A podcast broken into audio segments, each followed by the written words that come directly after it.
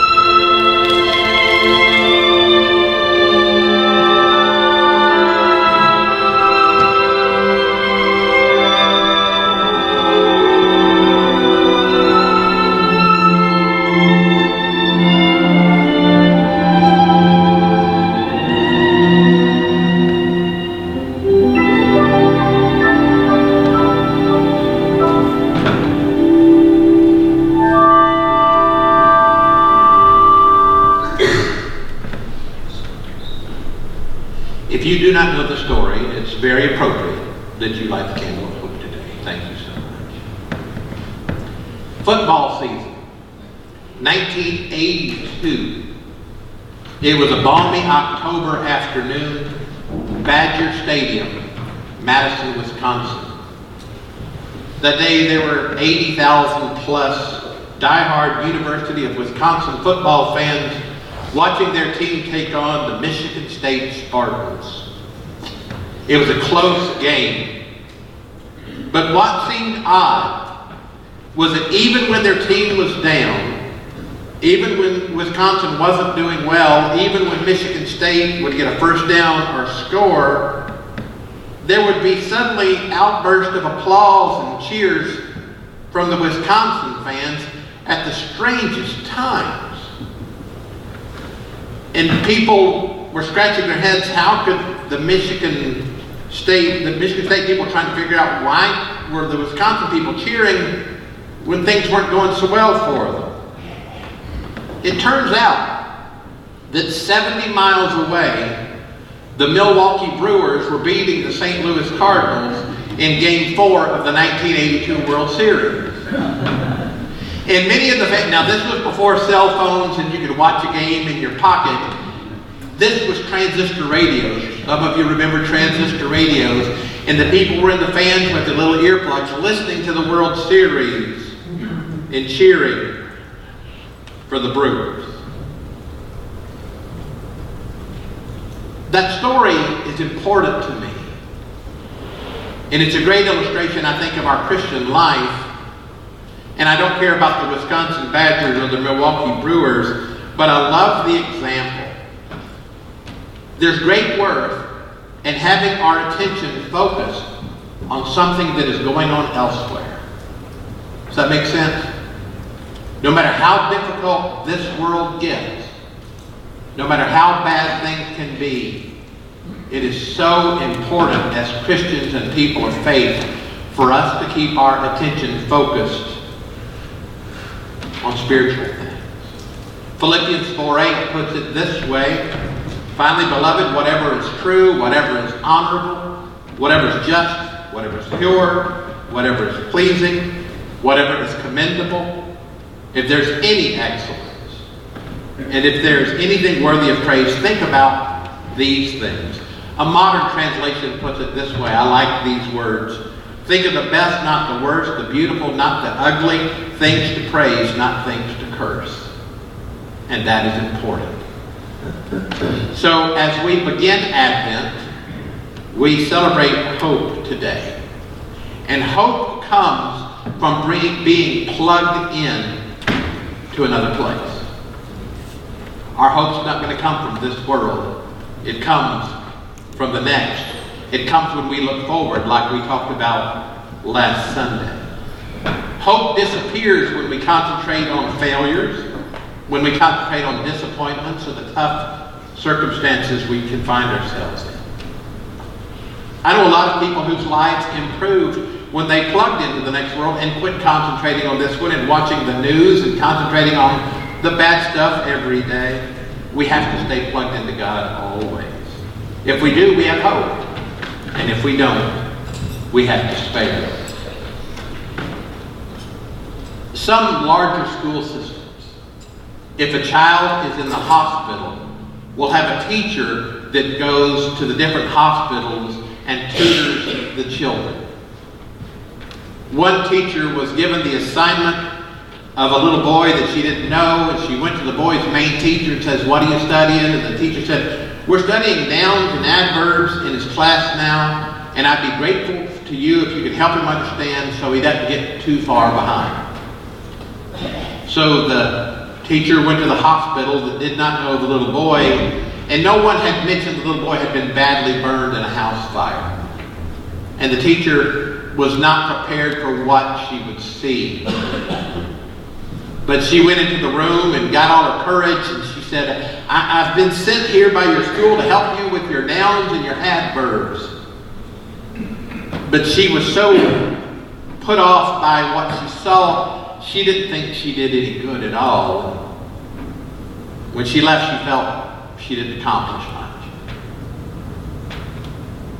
She came back a few days later, and the nurse asked her, What'd you say to that boy? And the teacher felt she had done something wrong, and she I'm sorry. She began to apologize. I'm sorry, I didn't. No, no, no, the nurse said. You don't know what I mean. We've been worried about this little boy, but ever since yesterday, his whole attitude has changed. He's fighting back. He's responding to treatment. He's following our instructions. It's as though he's decided to live. Two weeks later, the boy explained that he had given up hope until the teacher arrived. Everything changed when he came to a simple realization, and he said it this way to the nurse. He said, they wouldn't send a teacher to work on nouns and adverbs with a dying boy, would they? So he's going to live. And hope changes things. This morning, our first story is from the life of Jacob. He needed hope. He was in a tough situation, and if you know his story, well, you know that he lied to his father Isaac. He stole the birthright from his brother Esau, and he ran away for his life because Esau wanted to kill Jacob. I want to pick up the story after he has run away from a mess that he has created. Genesis 28, beginning at verse 10. Jacob left Beersheba, went towards Haran, and he came to a certain place and he stayed there for the night because the sun had set. He's so tired from his running. Look what he does. Taking one of the stones of the place, he put it under his head and lay down there. That's tired, to use a stone as a pillow. And he dreamed. He dreamed that there was a ladder set up on the earth, the top reaching to heaven, and the angels of God were ascending and descending on it.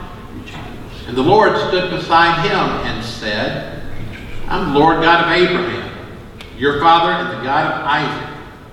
The land on which you lie I'll give to you and to your offspring. Your offspring will be like the dust of the earth. You'll spread abroad to the west, east, north, and to the south. And all the families of the earth shall be blessed in you and in your offspring. Know that I am with you and will keep you wherever you go and will bring you back to this land, for I will not leave you until I've done what I've promised you. And then Jacob woke from his sleep and said, Surely the Lord is in this place, and I did not know it. And he was afraid. And he said, How awesome is this place? There's none other than this is none other than the house of God. This is the gate of heaven. From this dream, everything changed for Jacob. He encountered God. This was his wake-up call, the gate of heaven, and it gave him hope. Hope that his failures were not final, hope that his deception would not hold him hostage forever, hope for a better life, a life not running away from circumstances.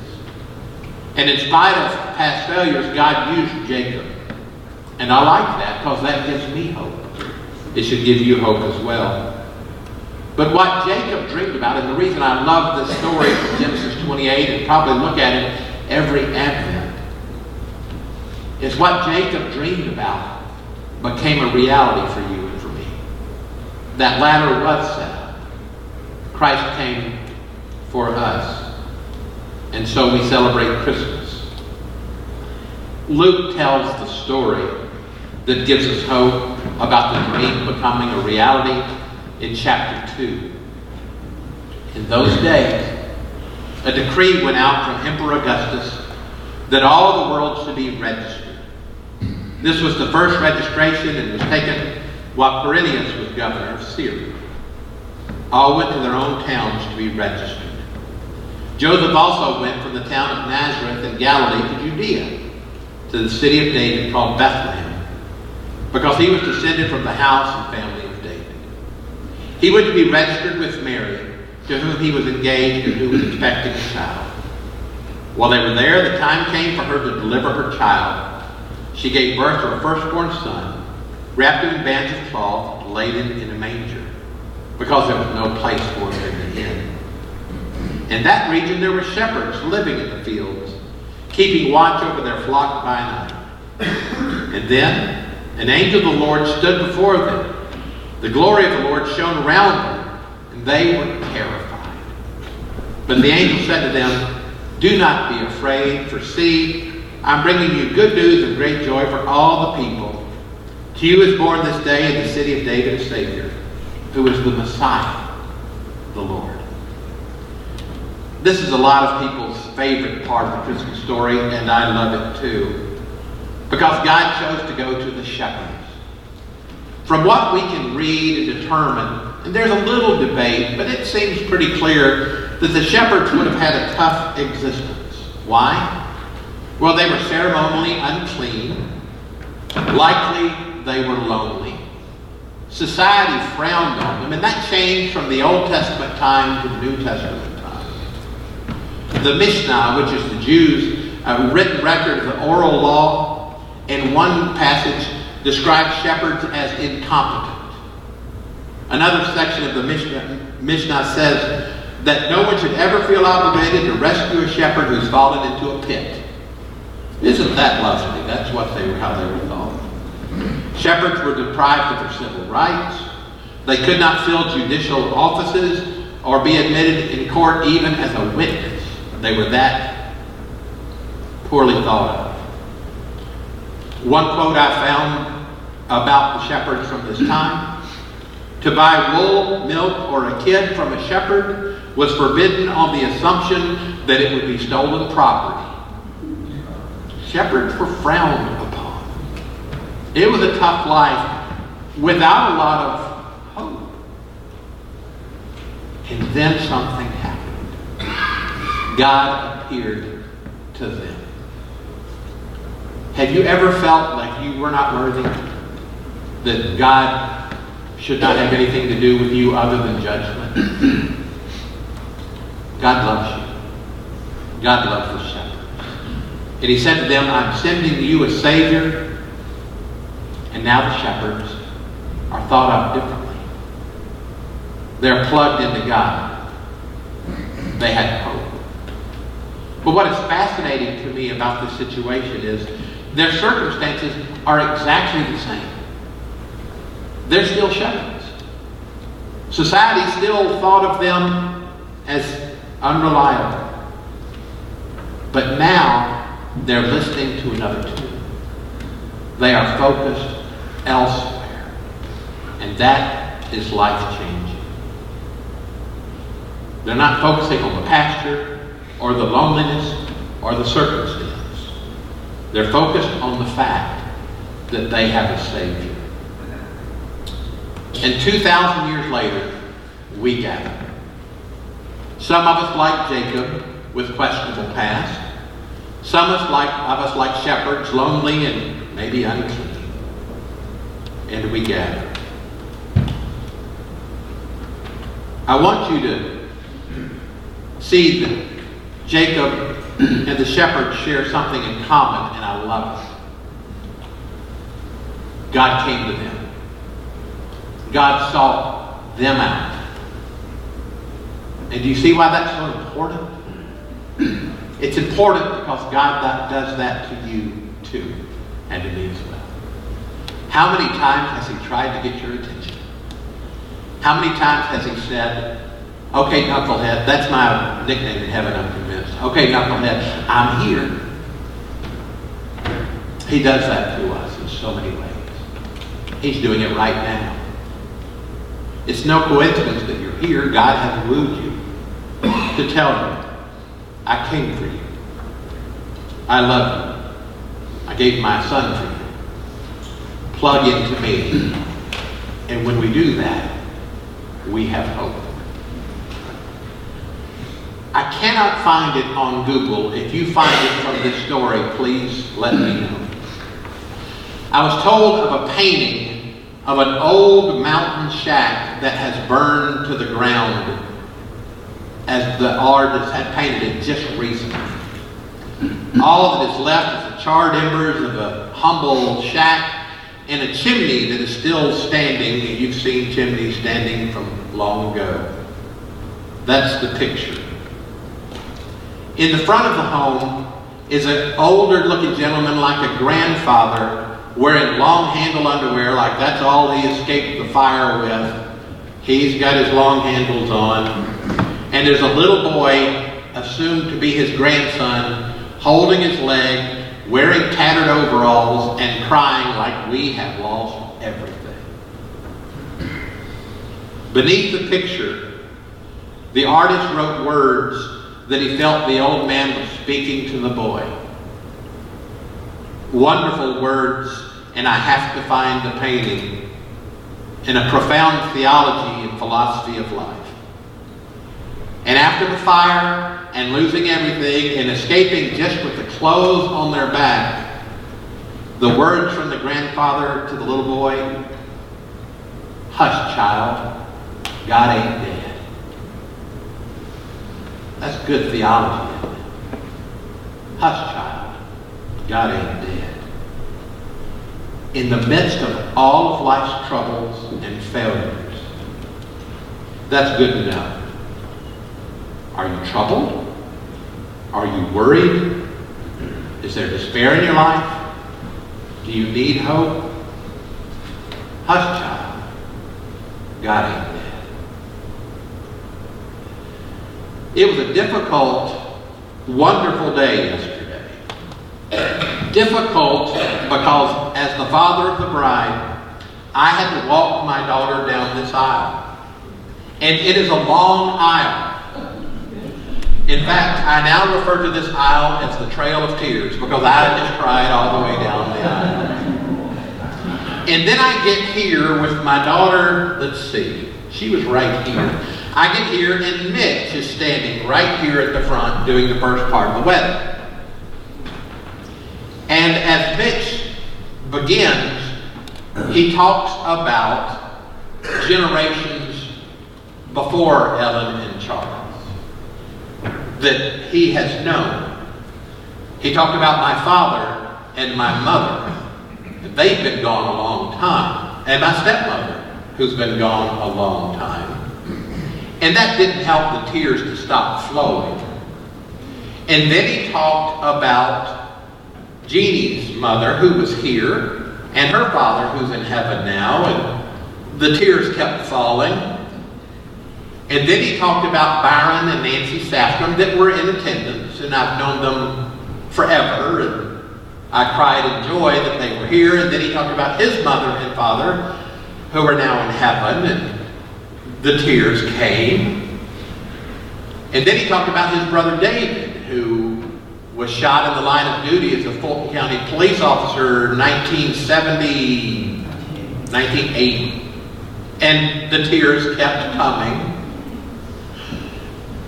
But I knew that the next day, today, I would preach on hope. And I kept saying to myself, hush, child, God ain't dead. And I was reminded of heaven and glory. And I was thankful that our daughter found a godly man. God was good. And we had hope that God was in charge of it. And he was. God's in charge of your life. Every aspect. Trust him.